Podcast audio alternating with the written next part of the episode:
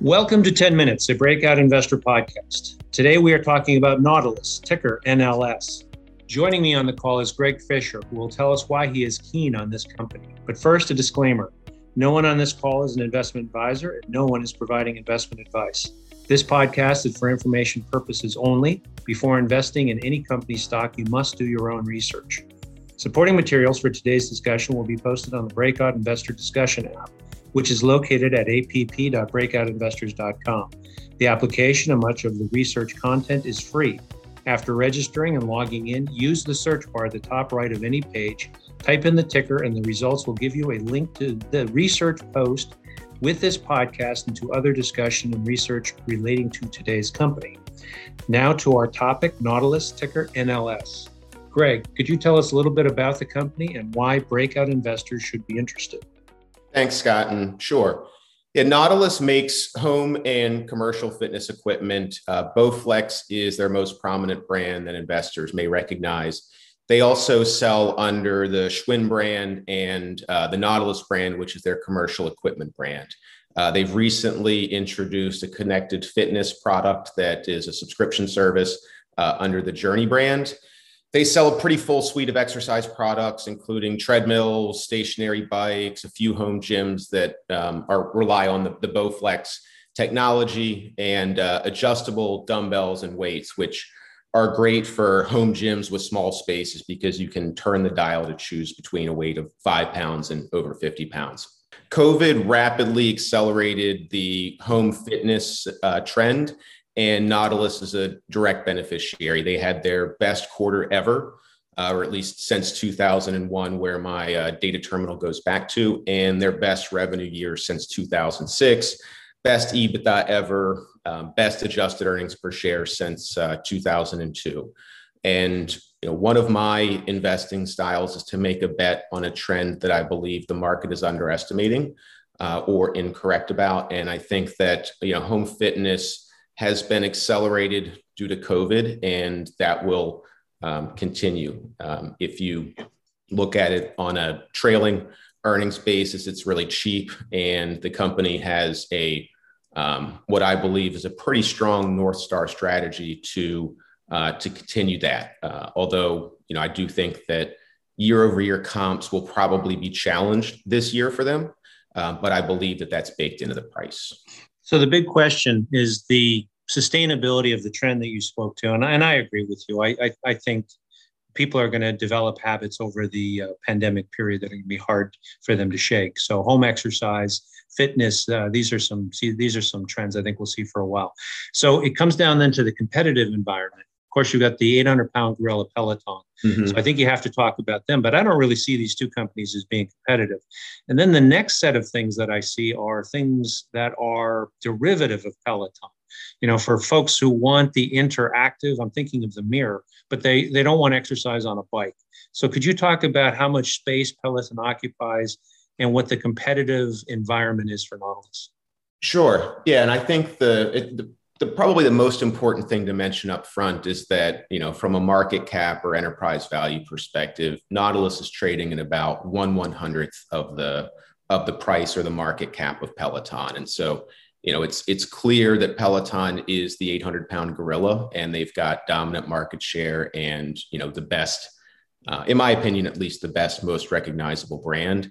Um, i think for you know for nautilus being only one one hundredth of the size, and with the Bowflex brand being recognizable and also being um, sort of reinvigorated up until the new management team um, came on, or at least up until a few years ago. You know, you would see Bowflex commercials on, you know, uh, infomercials on on TV, and that was, um, you know, that was a primary way for them to advertise. They now do a much better job through e-commerce um, and they've they've really repositioned the brand and um, freshened it up. You're right. There's a lot of uh, new competitors into the space. You look at something like a mirror, which is interactive. Uh, Bowflex at this point doesn't have anything like that, uh, or Nautilus at this point doesn't have anything like that. Uh, I'm not aware of any plans for that, but I do believe that the management team has a good handle on the market, um, and you know, um, I I do trust them to put out products that um, consumers will be interested in based on their brand research and their positioning. So uh, the uh, the idea that I was thinking is that you've you've got Peloton on the bike with the interactive. You've got other people doing various uh, aerobic type activities, the mirror, you know, with the interactive. But to my mind, there really isn't anybody competitive with Nautilus in the space that Nautilus is known for. They they own Schwinn, so they're in biking. I know that they've got treadmills and the like, but Bowflex and the the weight training, the quasi weight training, resistance training, that's really been their sweet spot historically. So I'm not aware of any competition. Are you? Not off of the not off the top of my head with with the bows. Um, you know, certainly home gyms. You know, there's a wide uh, variety of home gyms that are available, and some of them are you know as expensive as ten thousand dollars.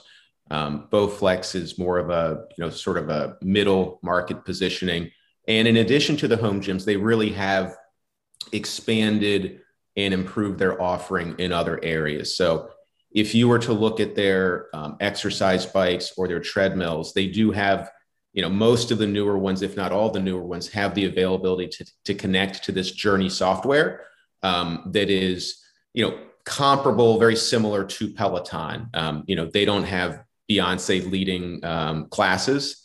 Um, but again, you know, at, at 1% of the market cap and at this price point, um, I do think that, you know, I do think that there are people that are going to be um, looking at both Peloton and, and Bowflex or other Nautilus products um, and making a decision between the two. It's, it's clearly a lower price point, less brand cachet.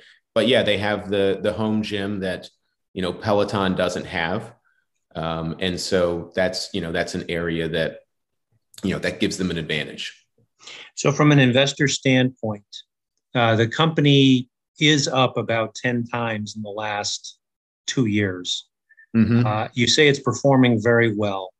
What's the catalyst? Is this is is this more of a value play, and you're just waiting for the market to recognize the longer term trend, or uh, is there another catalyst you can think of that uh, should be on the minds of anyone looking at the stock?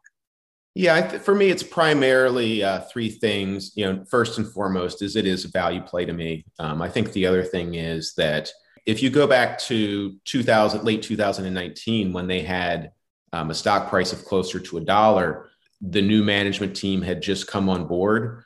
Um, business was not good, and you know, a con- through a combination of the pandemic uh, and the better management team being in place, I think that the market, you know, for the same reason probably that you're asking about the price, I think there's a lot of people in the market that are looking at the same thing and saying, you know, prove it to me.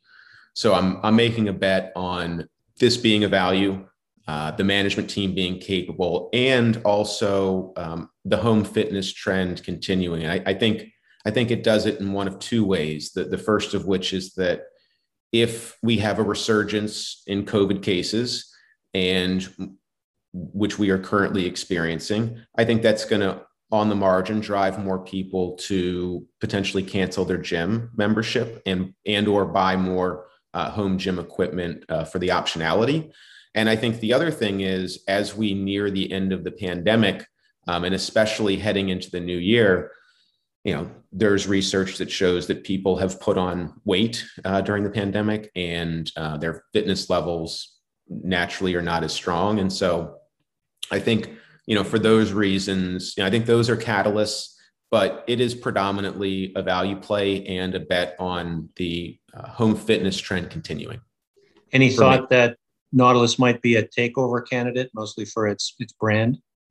You know, I've thought about that, and um, I I can't name a company where, and my background is I did mergers and acquisitions for close to 15 years. I can't think of a company where I said, aha, they really ought to buy them.